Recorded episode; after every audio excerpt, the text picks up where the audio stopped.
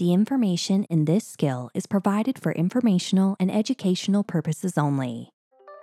Welcome, and thank you for listening to the SMA Flash Briefings. Hi, I'm Price Wooldridge.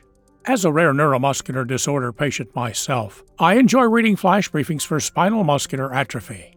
Here's an article by Shana Carroll. Partnership aims to lower out of pocket costs for rare disease meds. Alliance RX Walgreens Prime, a specialty in home delivery pharmacy, is partnering with TailorMed, a healthcare technology company, to help lower out of pocket prescription costs for specialty pharmacy patients. Medications attained through specialty pharmacies are those used to treat rare and chronic conditions in the U.S. and are often extremely costly.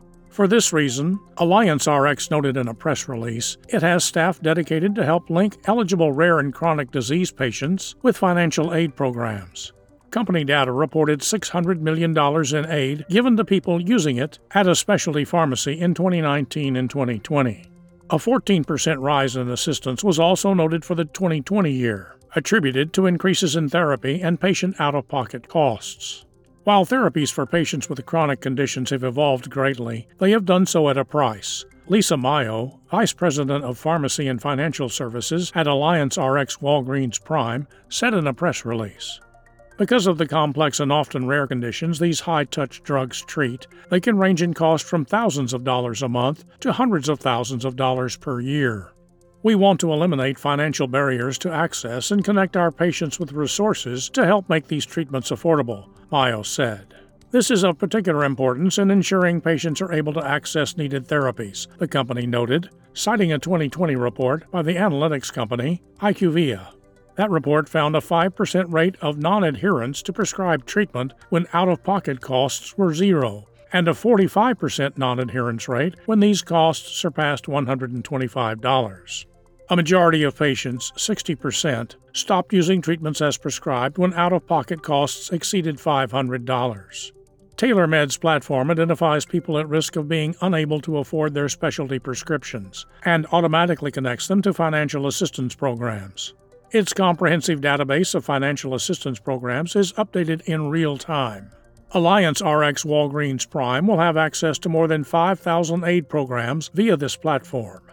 They include copay assistance, manufacturer voucher and bridge programs, government subsidies, community and state resources, and assistance from disease specific foundations, TailorMed reported in a separate press release. Patients mostly want reassurance, respect, and confidence that we will do whatever it takes to help address their concerns, said John Sagina, a group supervisor of patient financial services at Alliance RX Walgreens Prime. We are helping them get the medicine they otherwise would not be able to afford. As long as we are giving this effort for every patient, I believe we're making a difference. Sagina mentioned one case in which a person's copay for an asthma medication fell from $4,393 to $5 each month after Alliance RX Walgreens Prime identified a nonprofit foundation that, based on eligibility, was able to help. Rising out of pocket costs have created financial challenges for patients and pharmacies, said Brian Bloom, TailorMed's director. The work between Alliance RX Walgreens Prime and TailorMed will address this at scale, helping make specialty prescriptions affordable for patients across the country. Added Mayo, quote, we are excited to leverage TailorMed's technology to help lower specialty prescription costs for our patients. By improving access to these vital yet expensive therapies, our patients are more likely to adhere to treatment and better manage their rare disease or chronic conditions. Coming up next, Perspectives from SMA News Today Forums Director Kevin Schaefer. Hey everyone, hope you're all having a great week so far. The following is a column by Sherry Toh. I never planned on writing about video games for my column, but after three columns about four games by two different studios and counting, I thought it'd be fun to tell the origin story of how gaming became a big part of my life and disability advocacy. So hit pause on whatever you're doing, except reading this column, and let me take you on a journey. It's the fault of one of my best friends, Brianna Albers, really. By July 2019, Bri and I had known each other for eight months. We had ceased the slightly awkward dance strangers do, and in its place had slipped for the familiarity that allows friends to casually lament about our lives to each other. We got to the topic of gaming. SMA leaves no part of a patient's life untouched, and that hobby wasn't exempt. As the muscles and mobility in our arms and hands deteriorated, the collection of games accessible to us decreased over time. There were simulation games, and games styled like interactive graphic novels, that required only a mouse, like the Sim series and Oxenfree. But the vast majority of games required the use of a physical keyboard, an apparatus we could no longer use without struggle or assistance. Bree then offhandedly mentioned there were games by Canadian game studio BioWare that she could play with with just a mouse, as the games were compatible with the on screen keyboard. There was her favorite, Star Wars The Old Republic, and the Dragon Age series. Since Bree and I were chatting in the summer, the time of year when gaming sales are as constant as the heat, I decided I could afford to try the Dragon Age series. I was always more into fantasy than sci fi. The third entry in the series, Dragon Age Inquisition, was the first I tried. It was the most recent, and therefore the most technically refined, and pleasing to the eye, and the most highly recommended by people I knew who had played the series. I loved video games before, but to paraphr- paraphrase my favorite Dragon Age character, Solas, the enigmatic elven mage who's revealed to be an ancient god of rebellion, it changed everything. It was love upon my first completion of the game. The ability to play an action role playing game, or RPG, again was thrilling, unencumbered by the barrier that made me made so many uh, games a struggle or outright inaccessible to me.